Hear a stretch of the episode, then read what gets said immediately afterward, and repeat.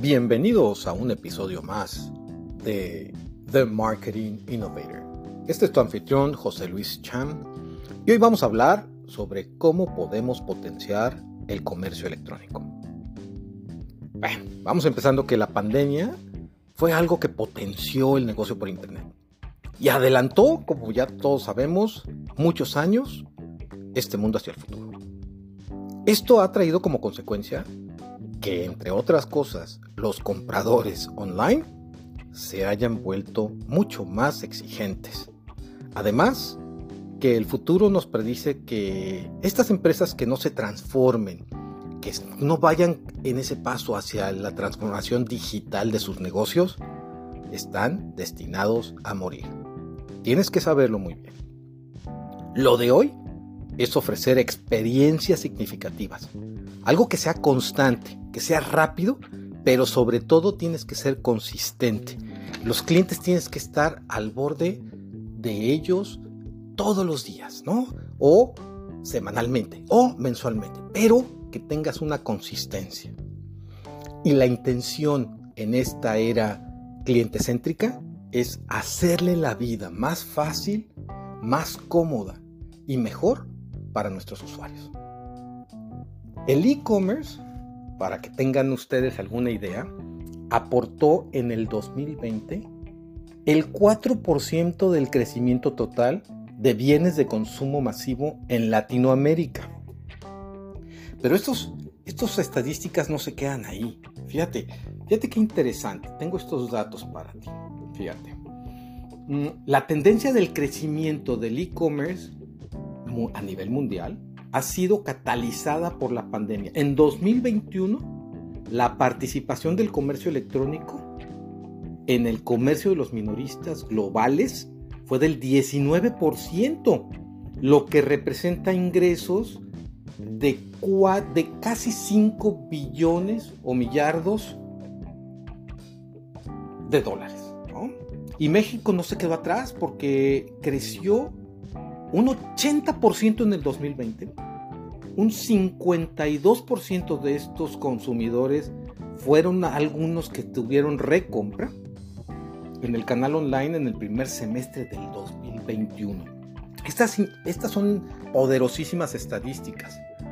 Además, el 44% de los consumidores mexicanos dice que está comprando más en línea que en el 2020 estos son datos del 2021 y que además el consumo masivo se benefició de tal manera que avanzó a otro nivel de madurez. ¿no? Sabemos que en Latinoamérica se estaba un poquito renuente, esto en Estados Unidos es muy común, todo mundo compra en línea y cada vez más se acerca el consumo latinoamericano para allá. Obviamente que uno de los principales restricciones es el cuestión seguridad, pero se está empeñando muchísimo el futuro hacia esos ámbitos. Ahora, el volumen del comercio electrónico de América Latina en el 2022 fue un 35 mayor al, por ciento mayor a que el 2021. Eso son equivalentes a 382 mil millones para finales del 2022 y que sigue creciendo y va llevando. De hecho, Estatista, que es una de las mejores eh, estadísticas que lleva controles sobre predicciones y sobre lo que se, puede esperar en el futuro, más aparte sobre datos ah, principales, estamos hablando que ahí les van unos datos importantísimos. En el 2019, las ventas estas son en miles de millones de dólares, ¿vale? Estamos hablando de lo que se conoce como billones en dólares aquí en Estados Unidos. En el 2019, 50. En el 2020 subió a 68. Para 2021 fueron 85. En el 2022, 104. Se predice que para este 2023 cerremos más o menos en unos 121, 138 para el 24 y se esperan 160 billones de dólares para el 2025. Esto es un mercado en el que no te puedes perder y que debes de estar por ahí consciente, porque tenemos que hacer varias cosas en el comercio electrónico. Tenemos que estar evolucionando. ¿Cómo lo vendes? ¿Cómo lo presentas? A través de una experiencia y algo que sea que estés generándole mucho más valor a los consumidores. Esto lo vemos en el mundo offline, lo vemos en el mundo online, pero en el comercio electrónico se vuelve muy importante. Tenemos que ser muy creativos en la manera que le estamos ofreciendo a los clientes. ¿va?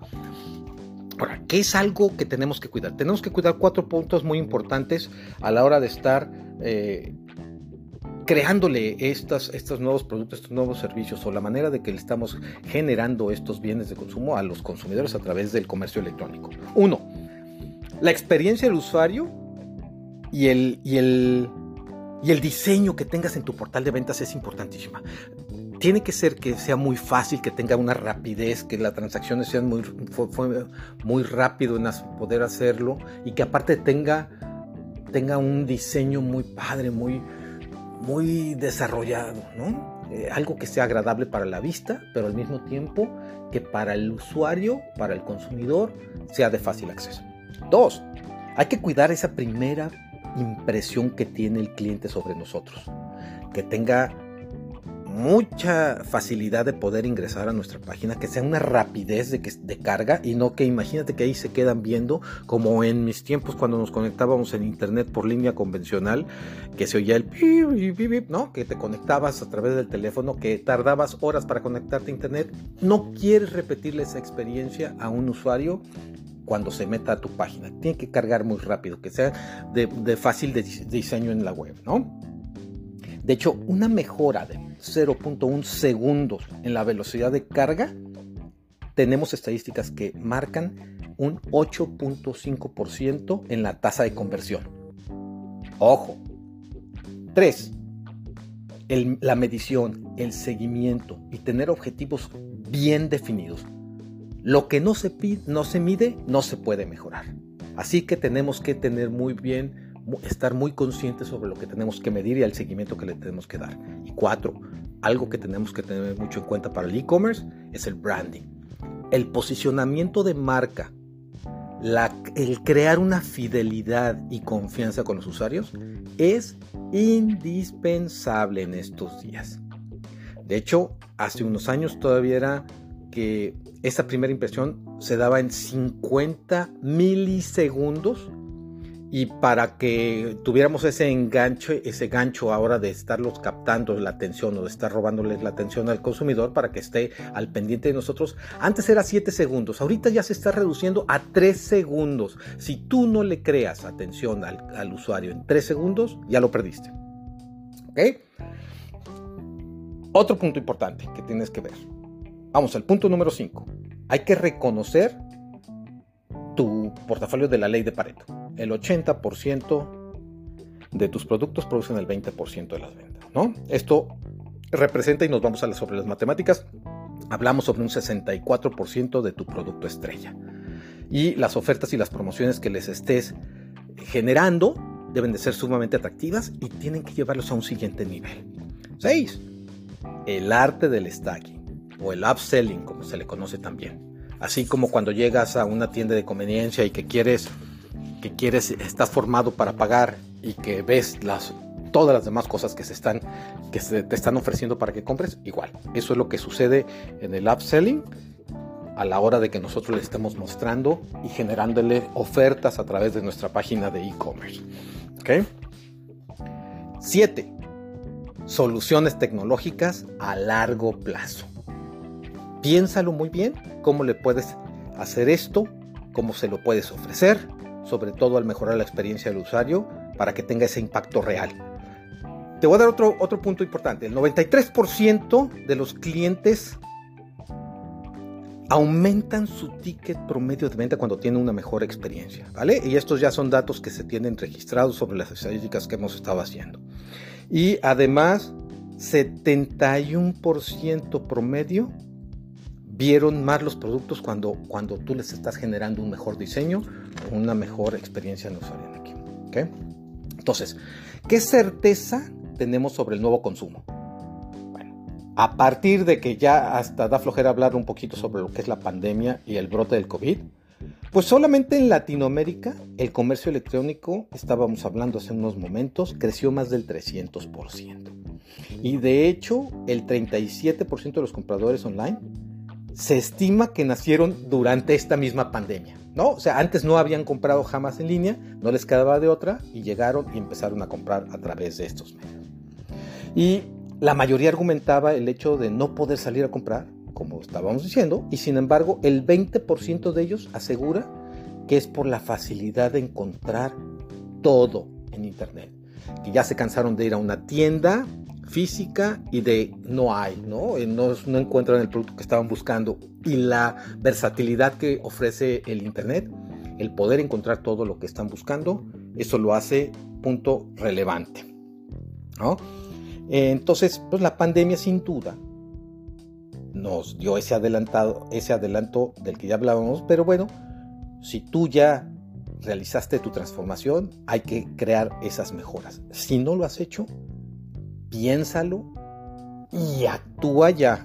Si tú no estás en el mundo online, tiendes a desaparecer. Aunque tu negocio, tus productos sean físicos y que los vendas a través de offline, piensa en la incorporación. Debes de hacer una, una estrategia híbrida o bien pasar la mayoría de esto hacia el consumo, ya que cada vez más la tendencia nos va llevando hacia eso. Y otro dato importante que tengo por aquí es que el 52% de los compradores online latinoamericanos hacen más compras a partir de este año. Híjole, un dato importantísimo porque, repito, debemos de estar en este negocio, debemos de estar online, sea que vendas a través del e-commerce o que tú de todos tus servicios o productos que tú ofrezcas también lo tengas en esta manera híbrida. ¿okay? Eh, tengo otra estadística, el 44% de los compradores digitales no tenían planeado comprar online y se decidió cuando estaban navegando en Internet.